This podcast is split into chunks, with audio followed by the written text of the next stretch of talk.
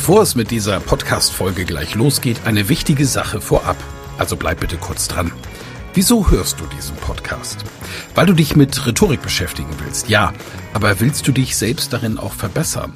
Selber an dir und deiner wichtigsten Fähigkeit für Erfolg arbeiten? Das Anhören meines Podcasts wird dich dabei unterstützen und auch gleich wartet wieder eine spannende Folge auf dich. Aber ehrlich, wirklich voranbringen wird dich meine Empfehlung an dich jetzt. Das kostenfreie Live-Rhetorik-Training mit mir, Michael Ehlers, Rhetoriktrainer.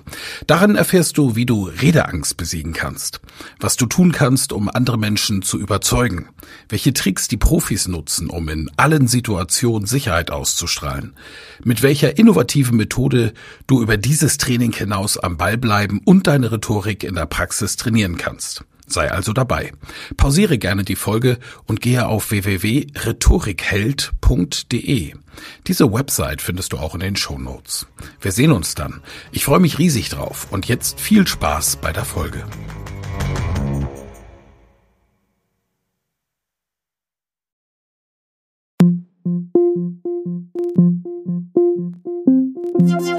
Michael Ehlers Rhetorik Podcast. Wenn Sie etwas zu sagen haben, sagen Sie es richtig.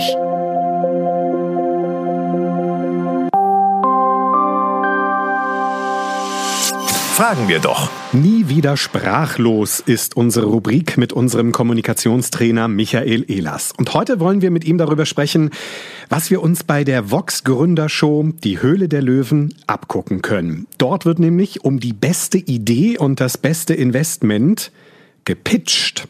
Fragen wir doch Michael Ehlers. Hallo, grüße dich, Frank. Du nennst den Pitch in deinem Rhetorikbuch eine Sonderform der Überzeugungsrede. Können wir auch pitchen, wenn wir nicht im Fernsehstudio stehen? Ja, äh, wenn wir einfach nur in unseren Alltag schauen, stellen wir fest, wie oft wir tatsächlich pitchen. Äh, vielleicht gar nicht wir, aber garantiert kennen den Pitch alle Eltern. Nämlich dann, wenn die Kinder in der Quengelzone stehen und uns erklären, warum sie unbedingt und gerade jetzt dieses Spielzeug oder diese Süßigkeit brauchen, dann ist das nichts anderes wie ein Pitch. Sie pitchen mit uns darum, dass jetzt ihre Lust gestillt wird. Wo kommt der Pitch denn eigentlich her? Ursprünglich kommt er aus der Werbebranche. In der Werbebranche ist es üblich, dass Ideenwettkämpfe gemacht werden. Das heißt, eine Firma, die ein großes Budget hat, irgendein namhafter, weltbekannter Brand, ruft die besten Agenturen des Landes dazu auf, ihnen die Ideen für ihre nächste große, millionenschwere Werbekampagne zu präsentieren. Und so setzen sie sich hin, bekommen in der ersten Stufe oft keinen Cent Geld und gehen schon mal ins Brainstorming und sammeln Ideen. Und dann fahren fahren sie zu dieser großen Firma und pitchen dort, haben also eine kurze Zeit, meistens vorgegeben auch, wie viel Slides, also wie viel Folien sie zeigen dürfen, so Mitte 30 sind es oft, und haben kurze Zeit die Möglichkeit zu präsentieren, was ihre großartige Idee ist. Und dann ist es im Regelfall so, dass die drei, vier besten Agenturen, die am besten waren im ersten Pitch, dann in die zweite Runde gehen. Dort werden sie dann bezahlt, haben ja ihre Preise, also ihre Idee schon preisgegeben, aber werden dann bezahlt, sie weiter auszuarbeiten. Und dann gehen sie nochmal in den Pitch und dann wird entschieden, wer dieses Budget dann bekommt. Und wann? Also wie lang sollte ein guter Pitch sein? Das geben die Firmen ja oft vor, aber hier gilt ganz eindeutig, keep it short and simple, also die KISS-Formel, umso kürzer, umso besser. Oft ist es, dass sie tatsächlich wirklich nur zwei Minuten bekommen bis 15 Minuten. Aber das liegt natürlich auch ein bisschen in der Komplexität der Sache, was dort präsentiert wird. Und was soll unbedingt drin sein? Also es gibt ein paar Fragen, die unbedingt beantwortet werden müssen, wenn ich in den Pitch gehe. Nämlich erstens, welches Problem löst die Idee? Zweitens, wie löst die Idee das Problem? Dritte Frage ist, mit welcher Zielgruppe habe ich es zu tun? Marken, große Marken zielen ja eben oft auf Zielgruppen und hier ist es wichtig, die genau zu kennen und zu fragen, okay, mit wem habe ich es zu tun und wie muss ich kommunizieren, um die dann auch entsprechend zu kriegen. Wichtig ist auch zu klären, was macht die Idee einzigartig? Und wie zur Hölle soll damit Geld verdient werden, wenn anschließend diese Idee umgesetzt wird? Beantworte ich diese Fragen eindeutig, habe ich eine gute Chance, den Pitch zu gewinnen. Nehmen wir mal an, Michael, ich trage im Job seit Wochen eine gute Idee mit mir rum und dann treffe ich zufällig den Chef im Aufzug. Soll ich dann mit ihm pitchen? Das ist eine Sonderform des Pitch, die auch sehr beliebt ist und in Kommunikationstrainings häufig geübt wird, nämlich der sogenannte Elevator Pitch. Die Ausgangssituation ist, da ist der Kunde, den ich seit Jahren versuche zu erreichen, den Entscheider, den Vorstandsvorsitzenden, CEO und natürlich komme ich allerhöchstens bis zu seiner Sekretärin und die wird dann gut daran tun, jemanden, der etwas verkaufen will, nicht zum Chef durchzustellen. Und jetzt komme ich in ein Hotel und dort ist zufällig eine Tagung dieses Unternehmens. Ich gehe in den Fahrstuhl und auf einmal stehe ich alleine mit meinem Zielkunden, meinen absoluten Wunsch- und Traumkunden im Fahrstuhl.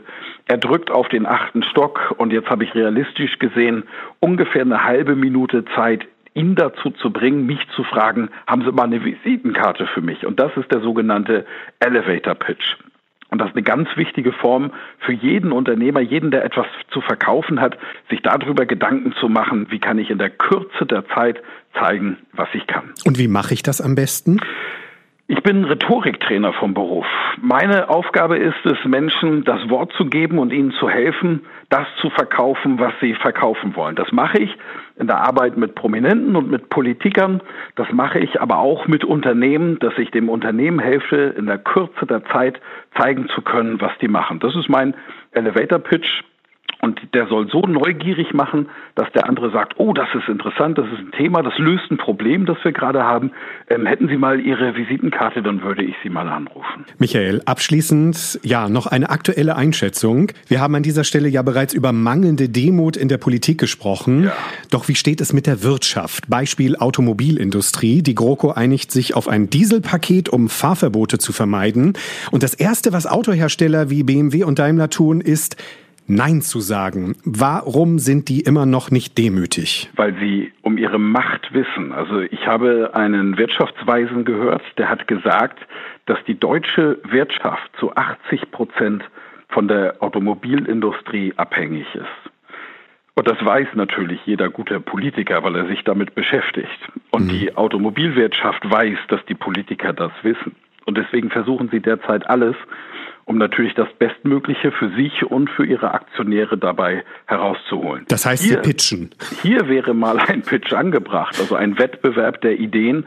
Aber unser starres politisches und, und vor allen Dingen unser starres Lobbysystem lässt das zurzeit nicht zu. Und es ist aus meiner Sicht klug und weise, sich hier nicht unter Druck zu setzen, einfach mal zu fragen, was lösen denn Entscheidungen, die wir jetzt hier treffen, tatsächlich für die Wirtschaft aus? Das ist eine Frage, die ist wichtig für unser Land. Und hier die Ruhe zu bewahren und in Ruhe kluge Entscheidungen zu treffen. Natürlich darf eine Branche, die einem Kunden einen Schaden zufügt durch vielleicht ja auch kriminelle Machenschaften, wie es wohl bei dem Dieselskandal der Fall ist, nicht auf den Rücken des Konsumenten ausgetragen werden. Und die Forderung ist schon die Maximalforderung, die die Automobilwirtschaft stellen kann, wenn sie sagt, okay, der Kunde muss jetzt für eine Verbesserung bezahlen. Ähm, das ist verhandlungstaktisch gar nicht unklug, eine Maximalforderung zu stellen, um zumindest das Mögliche zu erreichen. Als solches sollte es jetzt von der Politik enttarnt werden und klargestellt werden, ihr dürft diese Forderung stellen. Für euer Image ist das wahrscheinlich nicht gut. Verhandlungstechnisch ist es nachvollziehbar. Eine Chance damit durchzukommen habt ihr natürlich nicht. Pitchen, wie geht das außerhalb von TV-Studios und warum lohnt sich das? Das waren Antworten und Tipps vom Kommunikationstrainer Michael Ehlers. Vielen Dank, Michael. Es war mir ein Fest, lieber Frank. Die Experten der Woche. Mehr Informationen unter www.rhetorik.me